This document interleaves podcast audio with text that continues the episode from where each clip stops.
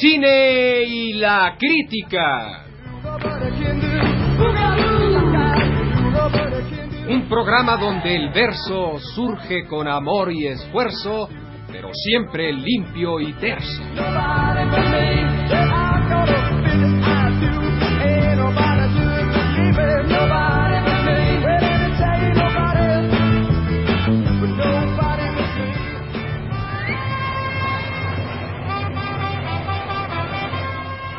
Nos hallamos por grave suerte histórica en el encuentro a varias voces para discutir en alto tono épico los problemas del mundo. Participa el invitado de honor del Comité Pro Consecución de un elevado instinto lírico en el continente, Giovanni Bedel. La poetisa del Mira Papioso aguda conciencia primigenia del Alto Amazonas. La declamadora Agustina Amarúa Boto, voz cultural del continente. El poeta de protesta Leandro Galindo, entraña de la tierra y dolor del sufrimiento. Y el coordinador del encuentro, crítico Edelmiro Molina, lucidez en acecho, inteligencia en llamas.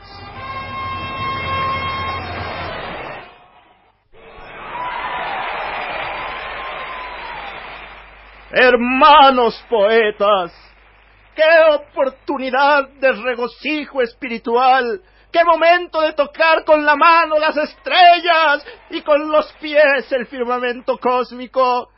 Este es un encuentro de poetas este es un encuentro fraternal donde el verso sustituye a la discordia y donde el exámetro hace las veces de árbitro de la concordia. Hermanos poetas, entreguémonos al culto a la asiduidad y a la frecuentación del poema, que es nuestra casa y nuestra guarida, nuestro hogar y nuestro refugio, al poema poetas, con bayoneta lírica, calándonos el alma como si fuese puño de concordia. Ah, poetas, poetas, la poetisa del mira papioso, en primer término, con el alto Amazonas todavía fluyéndole en las venas, rodeada de la jungla, cubierta de las lianas, viene a nosotros para declamarnos su formidable poema, Este aquí que te quiero.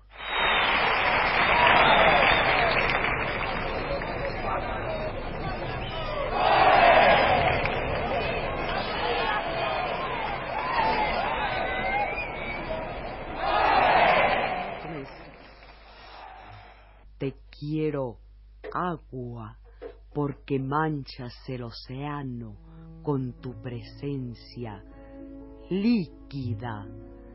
Te quiero sol de rayo a rayo para que me desees de poro a poro. Te quiero nube porque ya no ocultas ningún secreto ni al helicóptero, ni al ángel. Te quiero a Dion, porque en caso de morir te prefiero al féretro o sepulcro. Te quiero dictador, porque le das un tono folclórico a mi duelo. Te quiero soledad, porque siempre me haces compañía. Te quiero compañía porque nunca me buscas cuando estoy sola. Te quiero poema porque me puedo esconder entre tus versos como el gánster en el hampa o King Kong en la selva.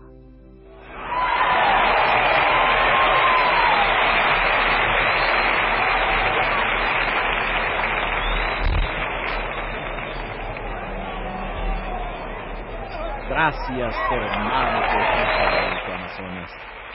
En este encuentro donde rebosan gentes las gradas y bullen minuciosas las almas en el conglomerado, hace falta la viril denuncia de la poesía más actual, de la poesía de Aristófanes y la poesía de Shelley, de la poesía de aquí y de la poesía de allá, la poesía de protesta. Acude pues el poeta, el bardo, ¿por qué no decirlo? El rapsoda Leandro Galindo, para leernos de su propia y personal inspiración, de su rimero instintivo y secreto, un poema de protesta que significativa y peculiarmente tiene el título de Protesto.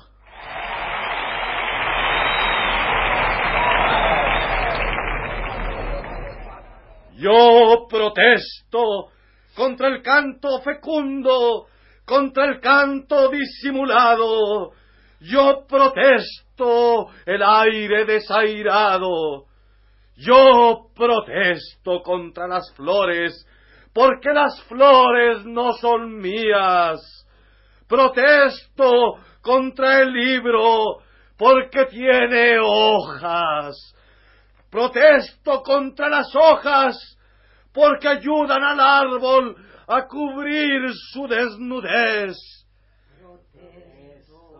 Protesto contra el árbol, porque me permite grabar el nombre de la infiel. Protesto. Protesto contra el tope, porque me hace sentir la ausencia de mi carro. Protesto. Protesto contra el odio, porque no permite el amor. Protesto. Protesto contra el amor, porque cuando lo busco, se ha refugiado en las letras llameantes de algún hippie. Protesto. Protesto contra el hippie porque ha adocenado la indumentaria real de los labriegos. Protesto. Protesto contra el fresa porque no llega a tiempo a la miseria. Protesto.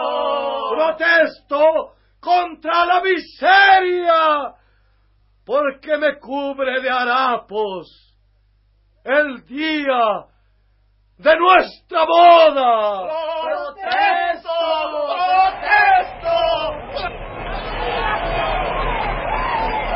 Vamos, poetas, un momento. Atención, hermanos poetas. Vamos a exorcizar los malos espíritus de la poesía.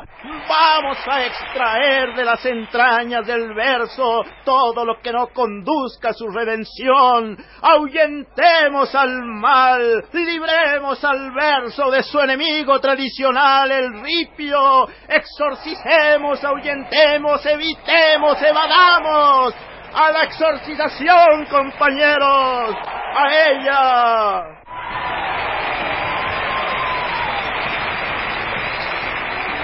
En el nombre de Manuel Gutiérrez Nájera, que nos enseñó a amarlo todo desde las puertas de la Condesa hasta la esquina del Jockey Club.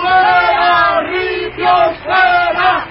En el nombre de Manuel Acuña, que se suicidó prematuramente a los 24 años después de haber sacrificado su vida a un amor imposible que sin embargo le dejó gratos recuerdos e imborrable memoria. ¡Fuera, fuera! En el nombre de Ignacio Ramírez, que supo depositar en la página del álbum de Rosario una conmovedora dedicatoria que aún nosotros conservamos hoy. ¡Fuera, fuera! En el nombre de F. Velázquez, que nos ha enseñado a cuidar la tradición y a guardarla como nuestro más celoso tesoro, año tras año.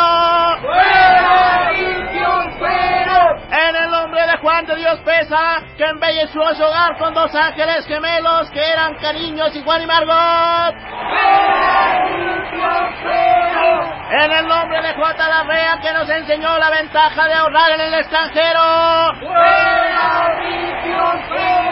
En el nombre de J. Merino que nos enseñó las virtudes de la prudencia que saben depositarse convenientemente allí en las fronteras. ¡Fuera, fuera!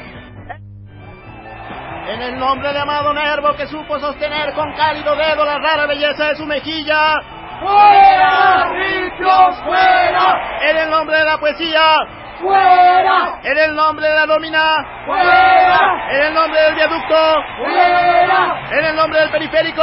¡Fuera! En el nombre del metro.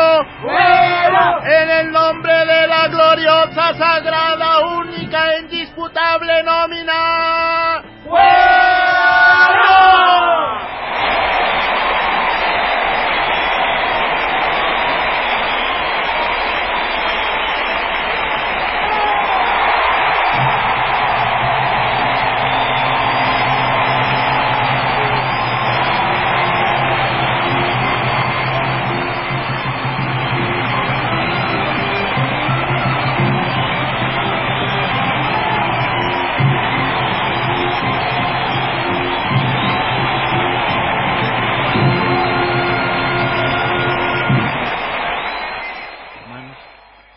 Después de este paréntesis de entrega a las fuerzas primitivas del alma, corresponde a la grave y profunda declamadora Agustina Marúa Boito decir algunas frases célebres, espigadas, de cosecha añeja, mas no por ello menos esencial.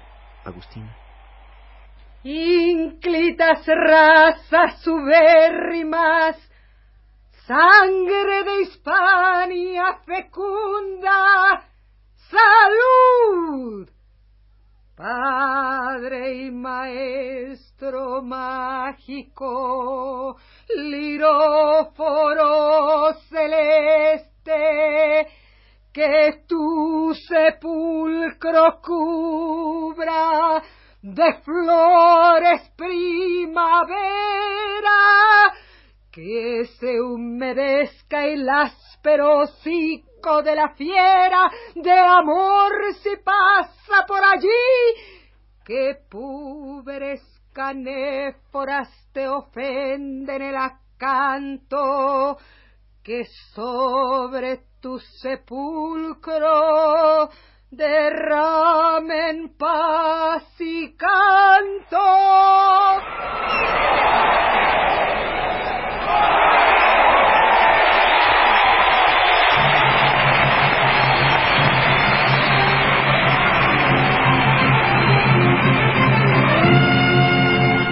Y ahora, queridos hermanos, en la poesía está con ustedes la gran estrella, la indiscutible estrella, Giovanni Benet. ¡Salud! ¡Salud! Para ustedes mi extraordinario poema, La pelota. Pero quiero rogar que haya silencio en las gradas, que no se mueva una sola alma, ni un solo suspiro, ni un solo hálito, porque para mí la poesía es un acto de trapecio, un acto peligroso que sostengo sobre la cuerda delgada de la inspiración. Corro peligro al declamar y espero de todos ustedes el respeto. Piensen que así como los Valenda tienen que actuar dentro del más profundo silencio, así un poeta tiene que declamar rodeado de la complicidad de las bocas cerradas. Inicio así mi poema La pelota, la pelota, la pelota. Yo soy la pelota. Allí estoy sobre el pasto de cuero. Soy la pelota, soy de cuero. Me muevo dulcemente, me muevo agrestemente. Trepido y salto y vibro, y vibro, salto y trepido de un lado y otro. Y el pasto me ve recorrerlo en todas su maravillosa intensidad. Soy la pelota. Tómame Walt Whitman en tus manos y mete gol. Tómame Mayakovsky, acéptame en la punta de tu pie izquierdo para que lleguemos tú y yo juntos a la meta, para que desafiemos y burlemos al portero, ese portero blanco del alma negra, ese portero negro del alma blanca. Aquí está la pelota, la primera pelota, la segunda pelota, la tercera pelota y la cuarta pelota. Parecen cuatro, pero son una, porque el pasto unifica, porque el pasto es el pueblo, el pueblo es la concentración y la síntesis, y ya lo demostró en Jena y Waterloo, y lo demostró en Austerlitz y en Durango y Zacatecas, y Pancho Villa llevaba la pelota y la condujo al gol de la revolución, y Emiliano Zapata no pudo lanzar el último gol porque la vida le dio un penalti, pero soy la pelota, encarnación del pueblo, que en mi vela redondez esférica de la revolución. Primero pelota, segundo pelota, tercero pelota y cuatro pelotas, muchas pelotas, una pelota en las manos de cada habitante del pueblo, que las pelotas sacudan y llenan este espacio, que la gente se desborde, convertida en pelota, convertida en gol, convertida en la sangre misma del cuero. Metamos gol, amigos, que no quede nadie sin cantar esta noche el gol de la victoria. Primero pelota, segundo pelota, cuatro pelota, tercero pelota, primero pelota. Yo soy la pelota. Yo he redimido al cuero y a la carne. En mí nacen los goles. ¡Viva el partido de fútbol!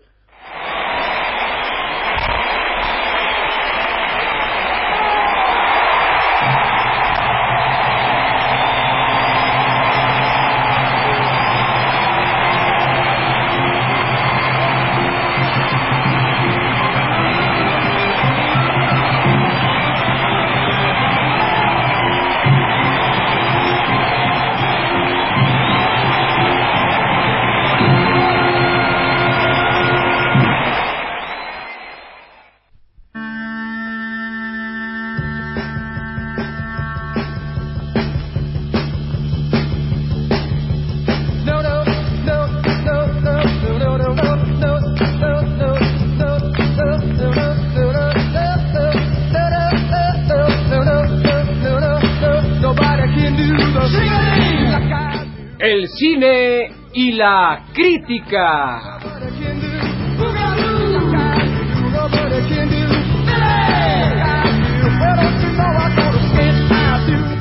Un programa donde el verso surge con amor y esfuerzo, pero siempre limpio y terso.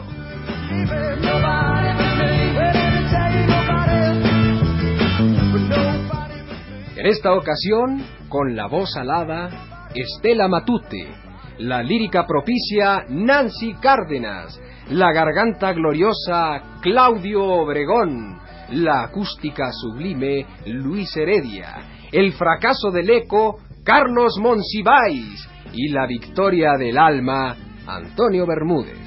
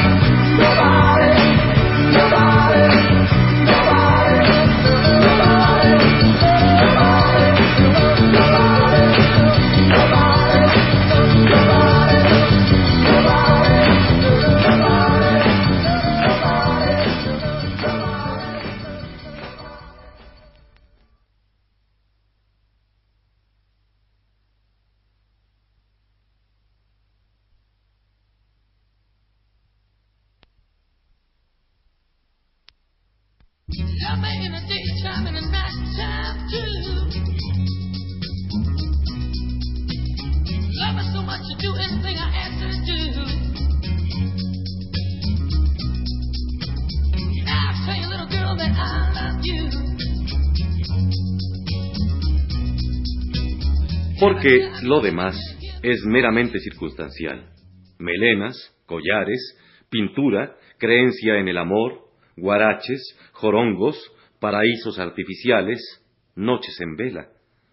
Lo realmente distintivo es la proposición de una nueva sociedad, revolucionaria en todos los aspectos. Y vivir de acuerdo con esa proposición, negándose a participar del juego, de la trampa, es la tarea más difícil, ser hondero es una vocación heroica. Aparentar serlo o querer disfrutar de los beneficios del atavío sin las consecuencias de la actitud es algo extremadamente complejo. Se corre el riesgo de ser, en el mismo lenguaje de los hippies aztecas, un ciruelo, esto es, un fresa que intenta disfrazarse de hondero, o se es descaradamente un chavo fresa, un cuate fresa o un elemento distinguido de la momisa fresa.